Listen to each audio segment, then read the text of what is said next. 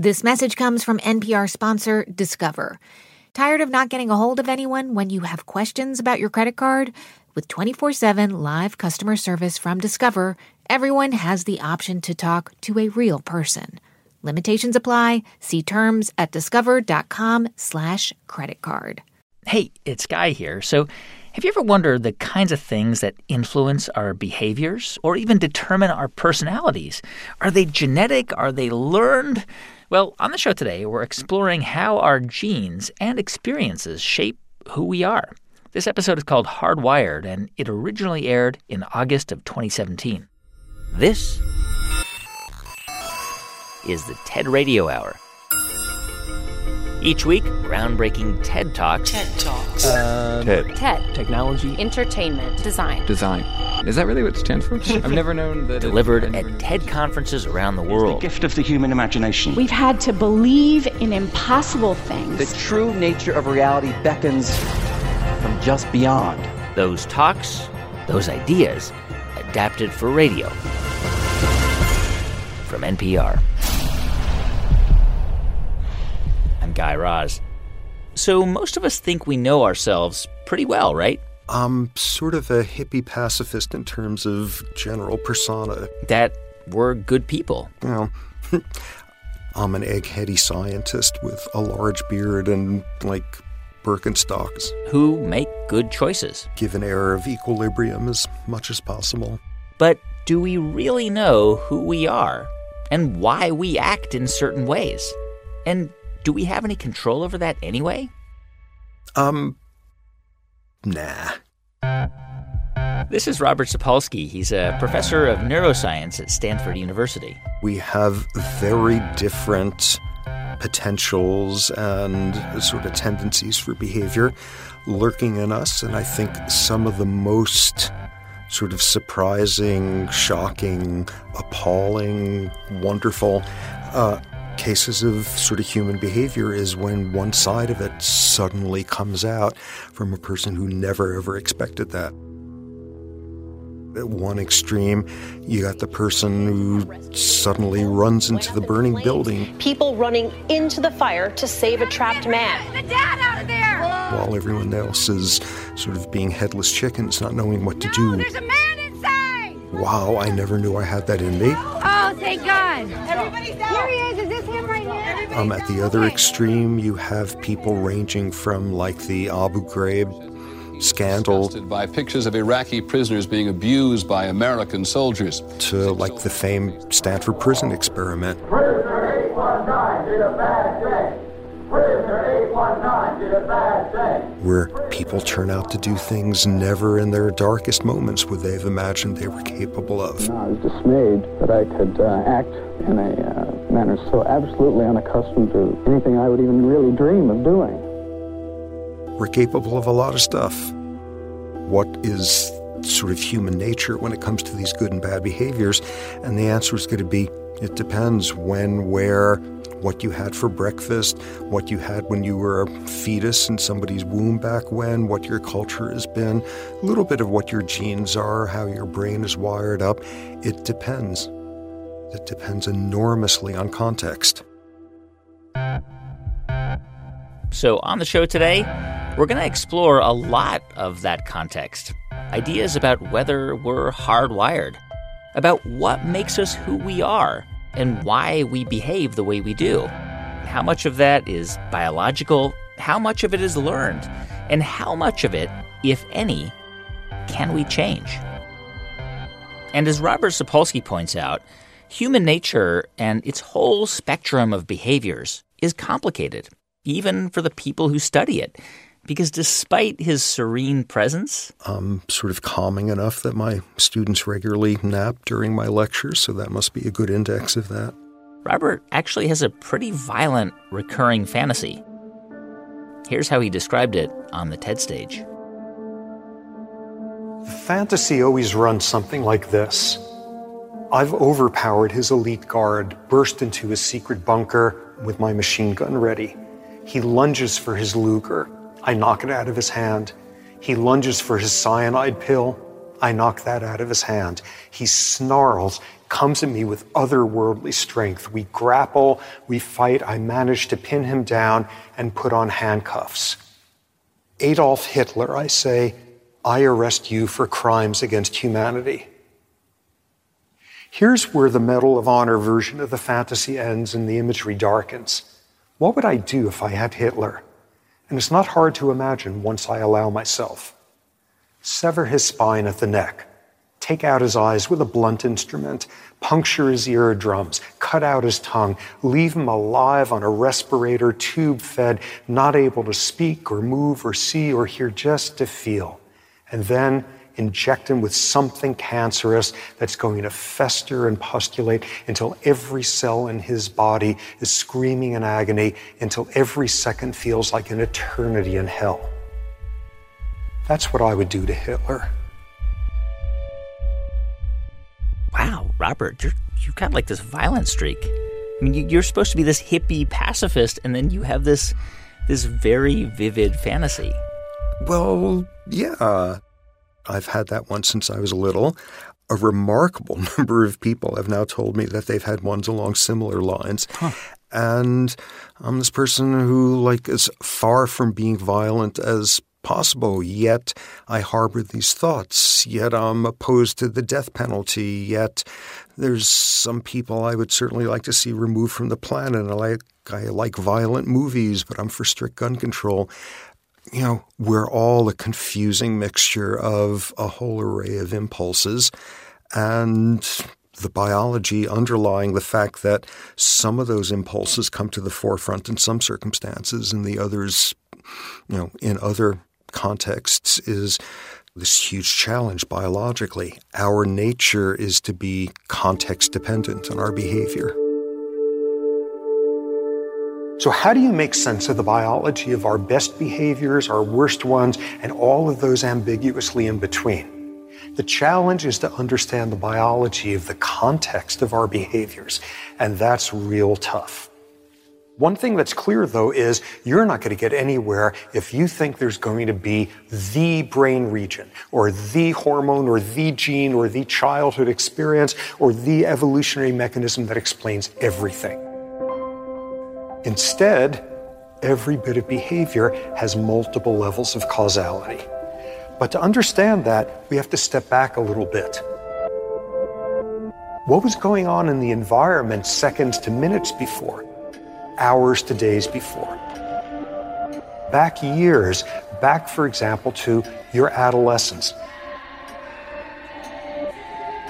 Even further back to childhood back to when you were just a fetus, back to when all you were a collection of genes. Back centuries. What were your ancestors up to? Back millions of years. Because if we're talking about genes, implicitly, we're now talking about the evolution of genes. Basically, what we're seeing here is if you want to understand a behavior, whether it's an appalling one, a wondrous one, or confusedly in between, if you want to understand that, you've got to take into account what happened a second before to million years before, everything in between. Okay, so if we're just the sum of all these parts, what do, what do we actually control? Well, just to really take us into potentially not touch with the 10 foot pole territory, my personal bias is we've got no agency at all. Um, I don't think there's a shred of free will out there from spending my decades thinking about behavior and the biological influences on it. I'm convinced by now free will is what we call the biology that hasn't been discovered yet. It's just another way of stating that we're biological organisms determined by the physical laws of the universe. So, everything that you're saying here now, and everything that I'm saying to you now, and the things I'm going to do for the rest of the day, and that you're going to do for the rest of the day, and the interactions you're going to have, and, and I'm going to have, we have very little say in that? Actually remarkably little sort of conscious access to it. An awful lot of the time, say if we choose a behavior, it turns out there was some subterranean emotional tumult that led to that. For example, when you put people in positions of making moral judgments about behavior, you see, for example, more emotional parts of the brain activate sooner than the cortical parts. I mean, one study that just floors me in that regard um, was carried out in Israel. All of the judges in Israel hearing parole board uh, hearings over the course of a year, something like 5,000 cases, and them looking at who got granted parole, who got sent back to jail, looking at all sorts of variables.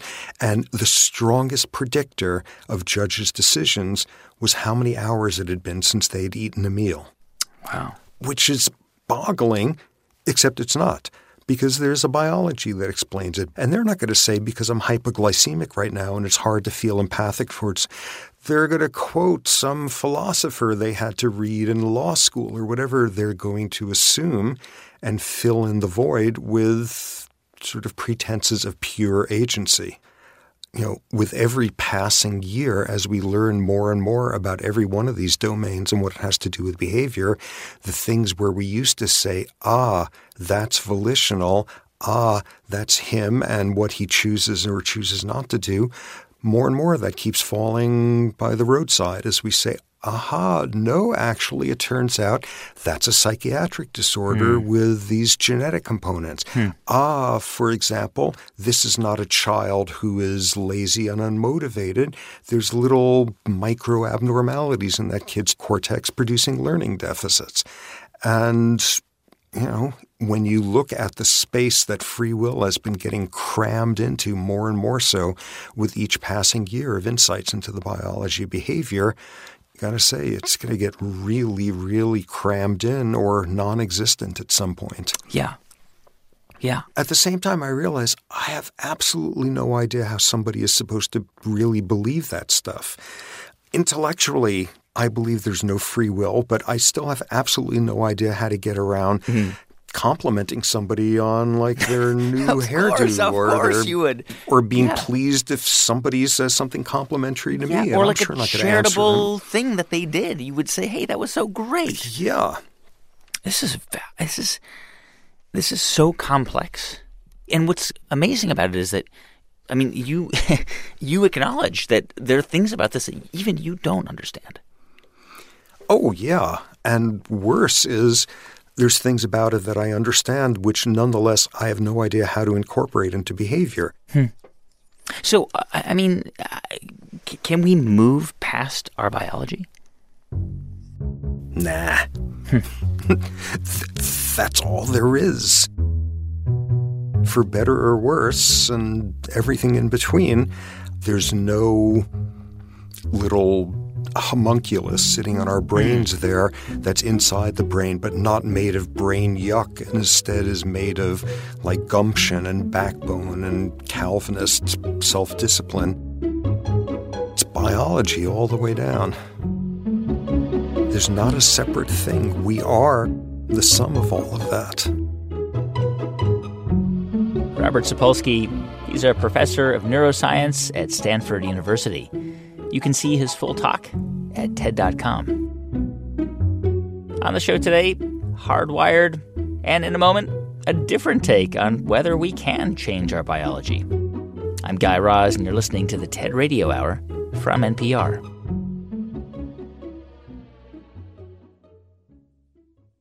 This message comes from NPR sponsor BetterHelp. When you keep your stress bottled up, it can eat away at you. Therapy is a safe space to get things off your chest and to figure out how to make them better. Try BetterHelp Online Therapy, designed to be convenient, flexible, and suited to your schedule. Get it off your chest with BetterHelp at betterhelp.com/npr today to get 10% off your first month. This message comes from NPR sponsor Planet Oat. While some podcast topics can be complex and pretty heady, Planet Oat oat milk is an uncomplicated no-brainer. It's rich, creamy, and an excellent source of calcium with vitamins A and D. Also, Planet Oats unsweetened varieties have zero grams of sugar. It's great in coffee, cereal, smoothies, you name it. So, next time you're at the grocery store, save the overthinking for the podcast and reach for the one that has it all Planet Oat Oat Milk, or visit planetoat.com for more.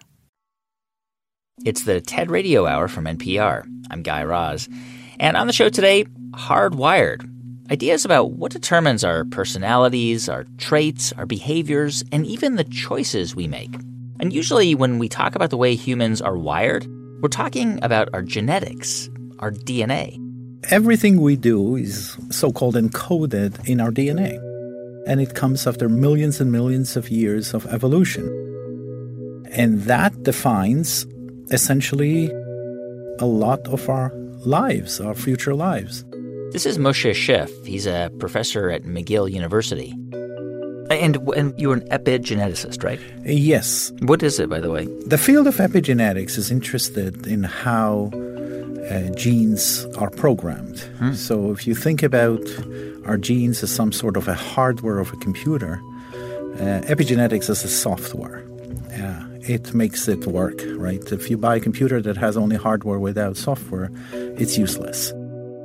Basically, Moshe tries to understand whether the DNA we inherit is fixed or whether it can change.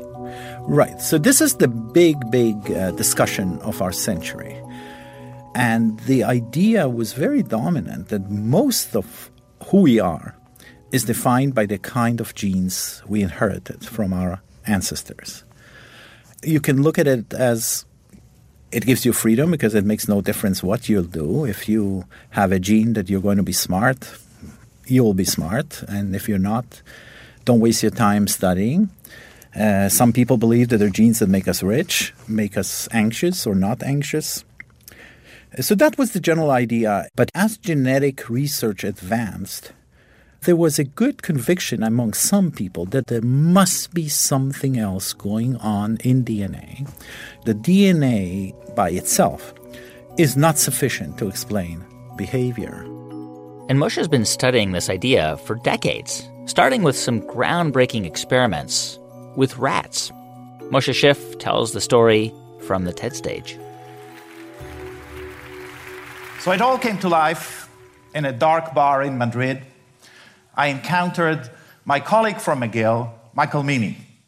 And we were drinking a few beers, and like scientists do, he told me about his work.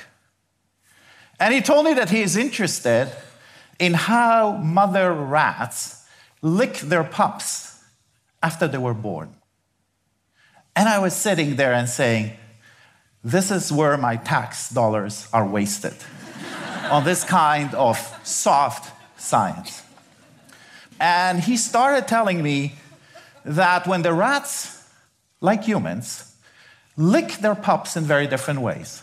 Some mothers do a lot of that, some mothers do very little, and most are in between. But what's interesting about it is that when he follows these pups when they become adults, like years in human life, long after their mother died, they are completely different animals.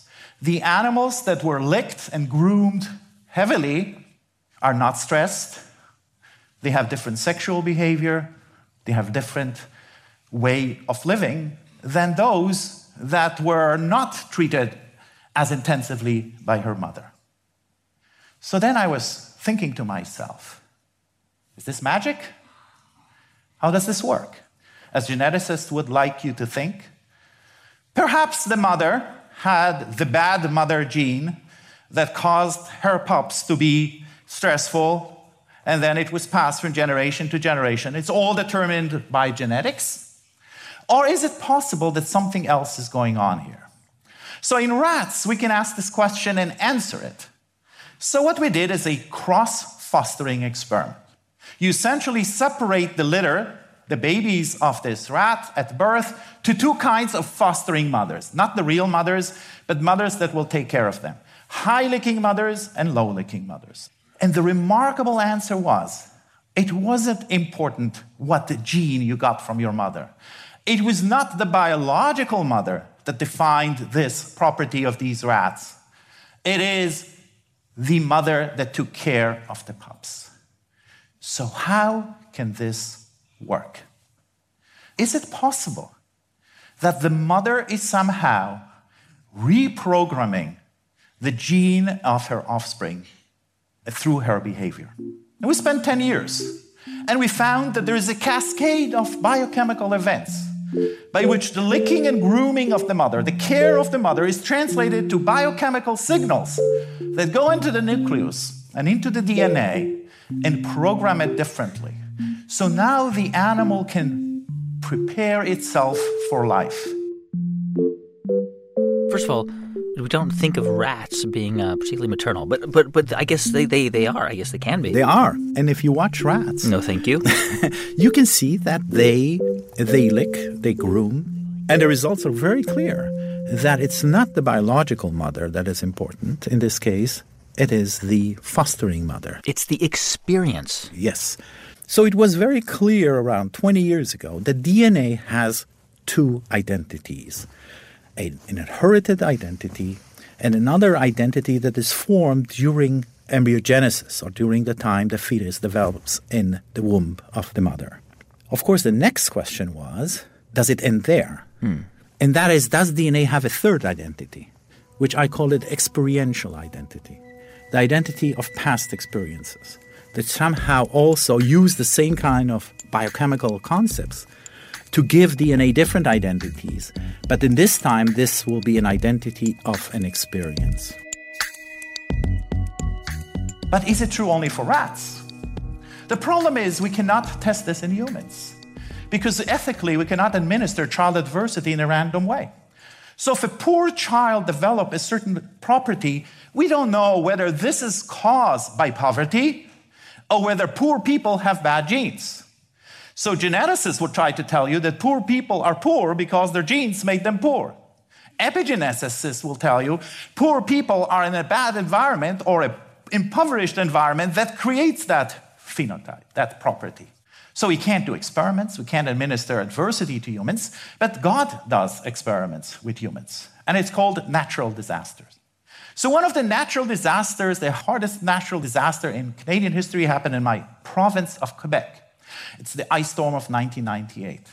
We lost our entire electrical grid because of an ice storm when the temperatures were in the dead of winter of Quebec, minus 20 to minus 30, and there were pregnant mothers during that time. And my colleague Suzanne King followed the children of these mothers for 15 years. And what happened was that as the stress increased, and here we had objective measures of stress, how long you were without power, where did you spend your time, was it in your mother's in law apartment or in some uh, posh uh, country home? So, all these added up to a social stress scale. And you can ask the question how did the children look like? And it appears that as stress increases, the children develop more autism, they develop more metabolic diseases, and they develop more autoimmune diseases. So the, the mothers passed on the stress factor to the babies? Yes. So we looked at the DNA, you know, when the kids were 15 years old, DNA in the blood and the immune system.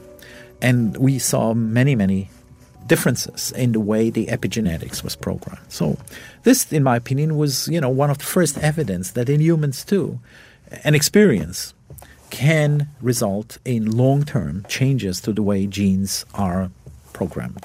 So th- this would suggest that we are prone to constant change based on our environment, or, or, or am I wrong? No, no, you're absolutely right. So, on one hand, uh, we have an old genome, right? It's uh, millions of years old. That's fixed. On the other hand, we have a changing world that is talking to our DNA. And this balance probably was selected by many, many millions of years of evolution. Yeah. To provide with us with this amazing what we call plasticity on one hand and fixed characters on the other hand right? So we need both. We need the immutable and immutable operating together. And that's the amazing paradox and challenge of, of life dna is not just a sequence of letters it's not just a script dna is a dynamic movie our experiences are being written into this movie, which is interactive. You're like watching a movie of your life with the DNA with your remote control. You can remove an actor and add an actor. And this has a tremendous optimistic message. For ability to now encounter some of the deadly diseases like cancer, mental health, with new approach, we can epigenetically intervene, reverse the movie by removing an actor and setting up a new narrative.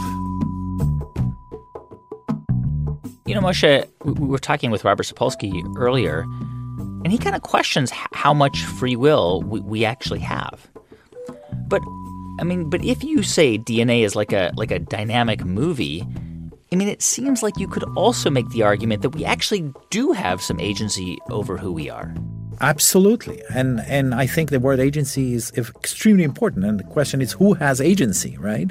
Is it you as an individual? Is it you as a family? Is it you as a community? Is it you as a country? Is it you as a world? And I think all of the above. So agency is now split. It's not just you.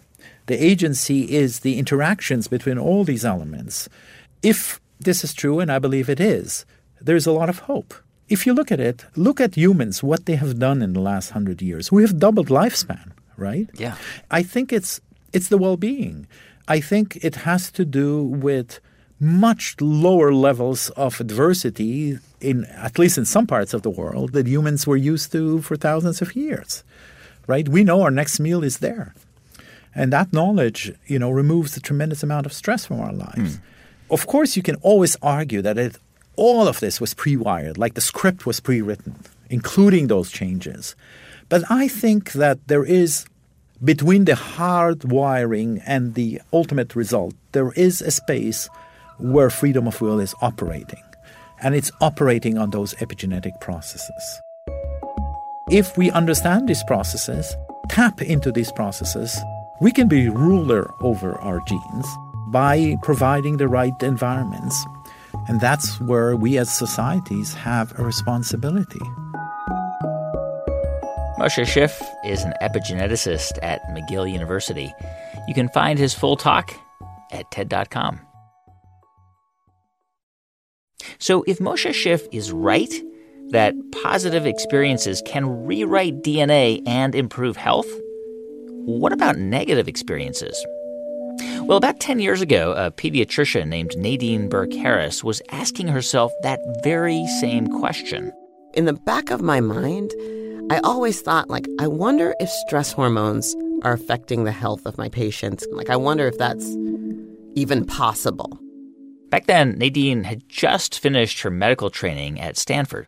That's right. Um, I started a clinic, a pediatric clinic in, in Bayview Hunters Point, which is one of San Francisco's most low income and underserved neighborhoods. And as soon as Nadine opened that clinic, she started to notice something. A lot of kids were being referred to me by teachers, by principals, by school counselors for ADHD it was a lot. Like it wasn't it wasn't like two or three. It was a lot. And then she noticed another thing that at first seemed totally unrelated. One of her patients came in with asthma. I asked, what could it be that could be setting off, you know, your daughter's asthma? Could it be, you know, pet dander? Could it be pollen? Like, when do you notice that her asthma flares up? And this mom said to me, You know, doctora, I noticed that her asthma tends to get worse when her dad punches a hole in the wall. And hearing that convinced Nadine to start asking all of her patients about what was happening at home. So I had all of these patients who had these symptoms of ADHD, asthma, eczema, you know, skin rashes, right?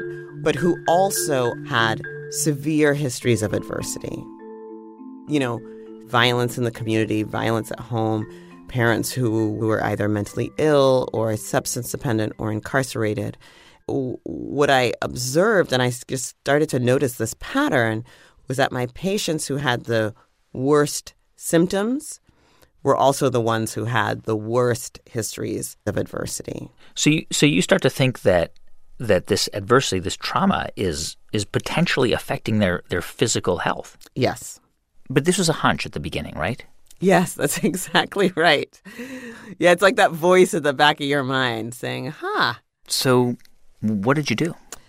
Well, one day, my colleague, Dr. Whitney Clark, walked into my office and he said, Have you seen this? And he was holding in his hand a research paper called the Adverse Childhood Experiences Study.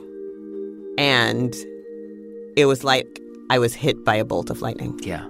Because what it said was childhood adversity in and of itself is a risk factor for major health problems. The study seemed to confirm what Nadine had suspected all along that adversity could rewire a child's brain and body. Nadine Burke Harris picks up the story from the TED stage. That day changed my clinical practice and ultimately my career. The Adverse Childhood Experiences Study was done by Dr. Vince Felitti at Kaiser and Dr. Bob Anda at the CDC. And together, they asked 17,500 adults about their history of exposure to what they called adverse childhood experiences, or ACEs.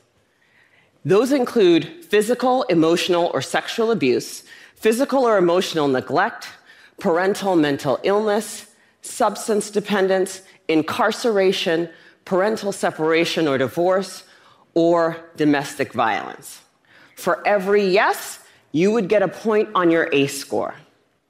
And then what they did was they correlated these ACE scores against health outcomes. What they found was striking. Two things. Number one, ACEs are incredibly common. 67% of the population had at least one ACE, and 12.6%, one in eight, had four or more ACEs. The second thing that they found was that there was a dose response relationship between ACEs and health outcomes. The higher your ACE score, the worse your health outcomes. For a person with an ACE score of four or more, their relative risk of chronic obstructive pulmonary disease was two and a half times that of someone with an ACE score of zero. For hepatitis, it was also two and a half times. For depression, it was four and a half times. For suicidality, it was 12 times. A person with an ACE score of seven or more had triple the lifetime risk of lung cancer and three and a half times the risk of ischemic heart disease, the number one killer in the United States of America. Some people looked at this data and they said, come on, you know, you have a rough childhood, you're more likely to drink and smoke and do all these things that are going to ruin your health. This isn't science. This is just bad behavior. It turns out this is exactly where the science comes in. In just a moment, Nadine Burke Harris explains how childhood adversity can rewrite a child's DNA. Stay with us. I'm Guy Raz, and you're listening to the TED Radio Hour from NPR. This message comes from NPR sponsor Charles Schwab with their original podcast, Choiceology. Choiceology is a show about the psychology and economics behind people's decisions. Download the latest episode and subscribe at schwab.com/podcast. This episode's sponsor is PwC, which offers the following message.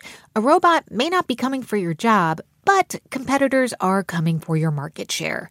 PwC pairs the right tech with the right solutions to help you gain a competitive edge, reimagine operations from the cloud, fuel innovation with responsible AI, and detect risks before they become headlines. Human led and tech powered, it's all part of the new equation from PwC. This message comes from NPR sponsor REI Co op. REI has gear, clothing, classes, and advice for camping and glamping, biking and hiking, axing and snacksing backpacking, and another outdoor thing that rhymes with backpacking. Visit your local REI co op or rei.com for the million and one ways you can opt outside. It's the TED Radio Hour from NPR. I'm Guy Raz. And on the show today, Hardwired ideas about how our biology and our experiences determine who we are. And before the break, pediatrician Nadine Burke Harris was explaining that childhood adversity is one kind of experience that can result in severe health problems. We now understand better than we ever have before how exposure to early adversity affects the developing brains and bodies of children. It affects areas like the nucleus accumbens, the pleasure and reward center of the brain that is implicated in substance dependence. It inhibits the prefrontal cortex, which is necessary for impulse control and executive function, a critical area for learning. And on MRI scans, we see measurable differences in the amygdala, the brain's fear response center. So there are real neurologic reasons why folks exposed to high doses of adversity are more likely to engage in high risk behavior. And that's important to know.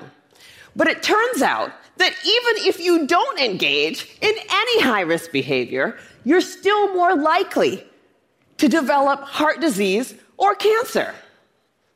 The reason for this has to do with the hypothalamic pituitary adrenal axis, the brain's and body's stress response system that governs our fight or flight response. How does it work? Well, imagine you're walking in the forest and you see a bear.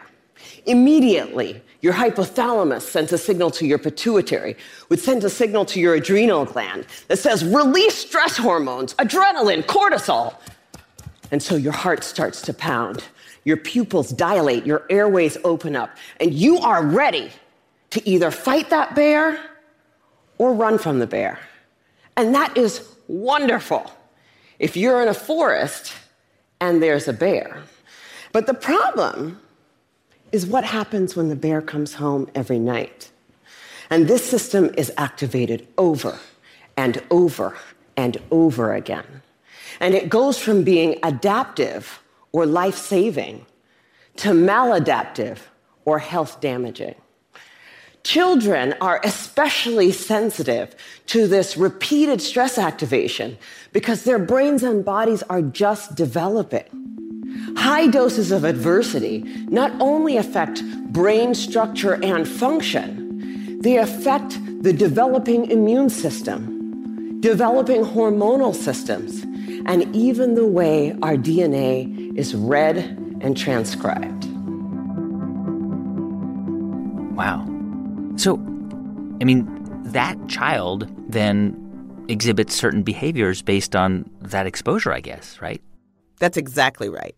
Probably, I would say behavior is the canary in the coal mine. So, some kids demonstrate behavioral symptoms, and as adults, more likely to suffer from depression, attempt suicide, have problems in the workplace, become incarcerated.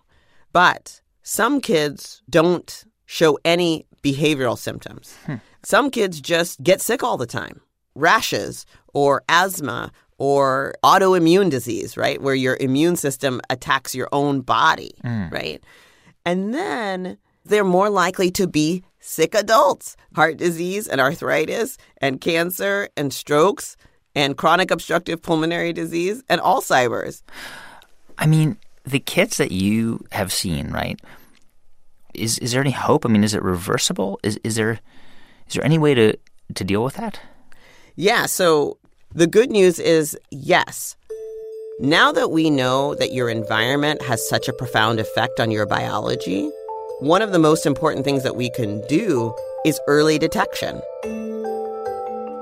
So in San Francisco, we created the Center for Youth Wellness to prevent, screen, and heal the impacts of ACEs and toxic stress. We started simply with routine screening of every one of our kids at their regular physical. For our patients who do screen positive, we have a multidisciplinary treatment team that works to reduce the dose of adversity and treat symptoms using best practices, including home visits, care coordination, mental health care, nutrition, holistic interventions, and yes, medication when necessary. But we also educate parents about the impact of ACEs and toxic stress the same way you would for covering electrical outlets or lead poisoning. I mean, I mean, this is incredible. because what you're saying is with, with the right intervention, you can prevent and, and even sometimes reverse these these huge health problems.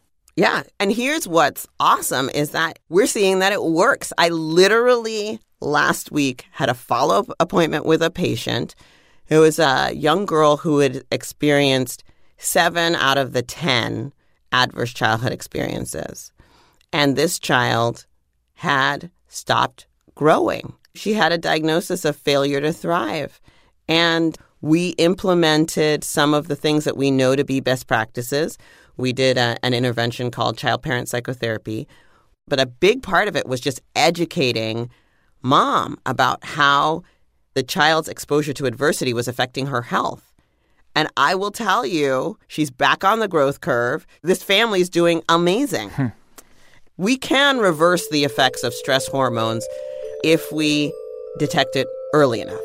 And those things will change their biology.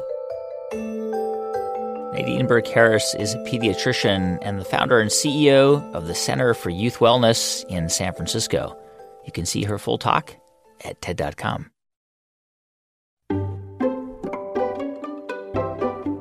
So, how would you uh, how would you describe your, your personality? Oh goodness me! Um, my personality is, I guess, fairly complex. This is Brian Little. I'm a research professor in psychology at uh, the University of Cambridge. And Brian does a lot of research on why we have the personalities we do. How much is hardwired and how much can be changed? Uh, there are neurophysiological differences, there's a genetic component, but it also has what I call a sociogenic um, origin, in that cultures will provide the codes for how to act extrovertedly uh, or agreeably or neurotically. And then uh, we uh, shape our behavior to um, be consistent with those expectations. Brian laid out how he classifies different personalities on the TED stage. One of the most influential approaches in personality science is known as trait psychology, and it aligns you along five dimensions, which are normally distributed, that describe universally held aspects of difference between people. Uh, they spell out the acronym OCEAN. So O stands for open to experience versus those who are more closed. C stands for conscientiousness, in contrast to those with a more lackadaisical approach to life. E, extroversion, in contrast to more introverted people. A, agreeable individuals, in contrast to those decidedly not agreeable. And N, neurotic individuals, in contrast to those who are more stable. All of these dimensions have implications for our well being, for how our life goes. Let me deal in a bit more detail with extroversion because it's consequential and it's intriguing. Extroverts, when they interact, want to have lots of social encounter punctuated by closeness. They like to stand close for comfortable communication. They like to have a lot of eye contact or mutual gaze. Um, we found in some research that they use more diminutive terms when they meet somebody. So when an extrovert meets uh, Charles, it rapidly becomes Charlie, and then Chuck, and then Chuckles baby. Whereas for introverts, it remains Charles until he has given a pass to be more intimate um, by the person he's talking to. We speak differently. Extroverts prefer black and white, concrete, simple language. Introverts prefer, and I must tell you that I am, as extreme an introvert as you could possibly imagine. We speak differently. We prefer contextually complex, contingent, weasel word sentences, uh, more or less, as it were. Not to put too fine a point upon it, like that. How, how much of, of, of these characteristics are wired into us? Uh, are we just born with some of these. Yeah, that is being very keenly debated right now. My own take on it is that the literature is pretty convincing that there is a genetic component to personality traits. I was asked once are, are people set like plaster? As had been argued early on about people by the age of 30, their traits are set like plaster. And I sort of jokingly say with a, with a British accent, no, but I think they're half plastered. and um, that may be seen as somewhat flippant, but I think there's a kernel of truth to it that there is a degree of fixedness to traits. Um, they're manifested, if you wish, in temperament and early age, and so on. I mean, I mean, this all makes intuitive sense, right?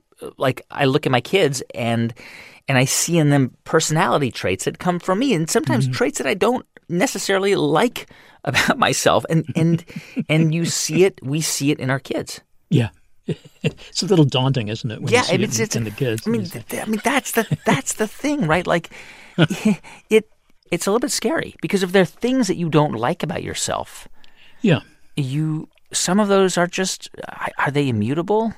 No, no, uh, th- that I would say. I do not think that they are immutable. Um, we're wonderfully complex creatures. And I think that part of the delight of our complexity is that we're not as predictable as we might be. Yeah. And, and we act out of character. And so those aspects of the expression of traits seem to me to be really important. And mm. it takes us away from the notion that once you've got your personality fixed. That's it. You can't change. I think you can. Uh, and indeed, over the lifespan, uh, the research evidence is pretty clear that people will, will change as a group. As they get older, they um, will become less neurotic, they'll be more conscientious, more agreeable, and, and so on. But if you go back to your grade six reunion, uh, the rank order of people on these different dimensions stays relatively the same. The the uh, the kid who was the class clown may have a little more sophisticated sense of humor now that he's 36, uh, but he's still the one cracking the jokes. Yeah.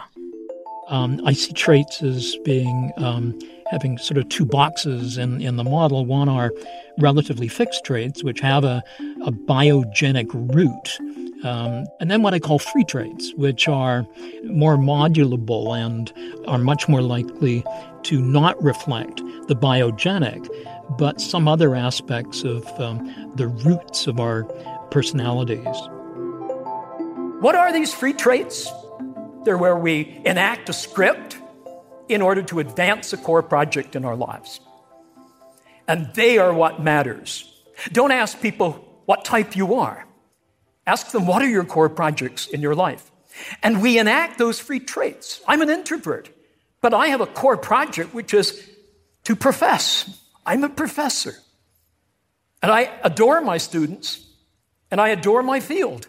And so I act in an extroverted way because at eight in the morning, the students need a little bit of humor, a little bit of engagement to keep them going in arduous days of study.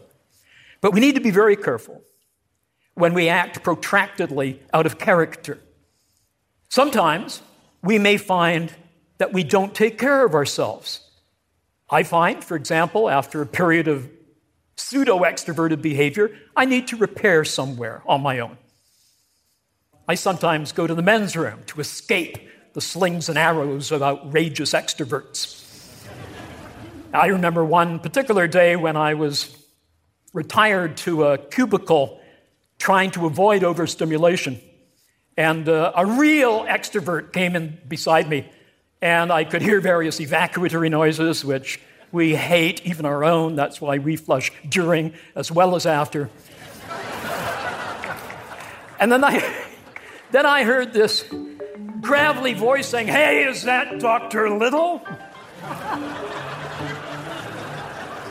If anything is guaranteed to constipate, an introvert, for six months, is talking on the John.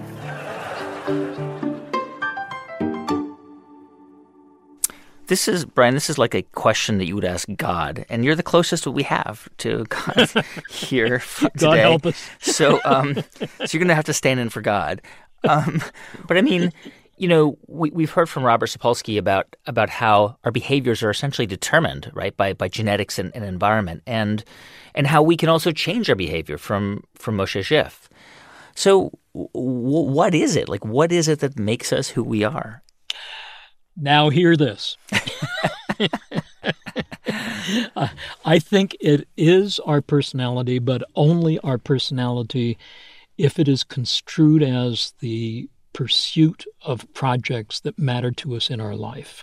We're foolish if we try to say we're either completely free to chart paths irrespective of the um, traits that we were born with, on the one hand, or, or the opposite. I think that there are three things that are important here. One is the biogenic authenticity of our lives where you're able to do things that come naturally to you. Yeah. The second is what I call sociogenic authenticity where you're doing things that matter to your culture and you can do no other. And the third is what I call idiogenic, comes from the same root as idiosyncrasy. And these are the personal things that you have crafted for yourself.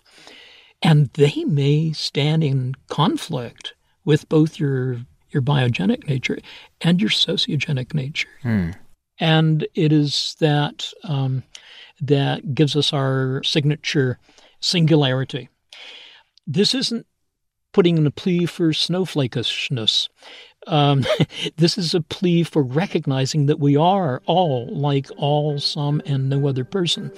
Fascinating individual differences make us um, distinctive, indeed unique.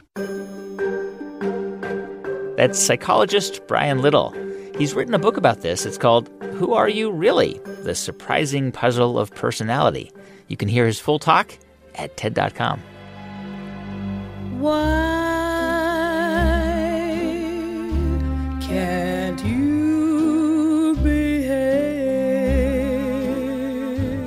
Hey, thanks for listening to our show Hardwired this week. If you want to find out more about who is on it, you can go to ted.npr.org. To see hundreds more TED Talks, check out TED.com or the TED app. Our production staff here at NPR includes Jeff Rogers, Sanaz Meshkinpour, Janae West, Neva Grant, Rund Abdelfatah, and Rachel Faulkner, with help from Daniel Shukin. Our intern is Tony Liu. Our partners at TED are Chris Anderson, Colin Helms, Anna Phelan, and Janet Lee. I'm Guy Raz, and you've been listening to Ideas Worth Spreading right here on the TED Radio Hour from NPR. Oh, can't you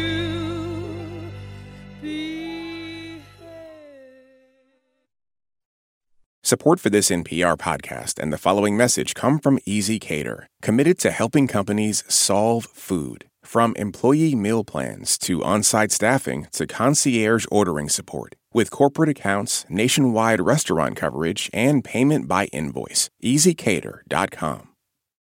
This message comes from NPR sponsor Capella University. With Capella's FlexPath learning format, you can earn your degree online at your own pace and get support from people who care about your success. Imagine your future differently at capella.edu. Is it possible to engineer our way out of the climate crisis? Some entrepreneurs want to shoot particles into the stratosphere to combat global warming. Experts say regulations on this technology aren't keeping up. The world of solar geoengineering on the latest episode of the Sunday Story from NPR's Up First podcast.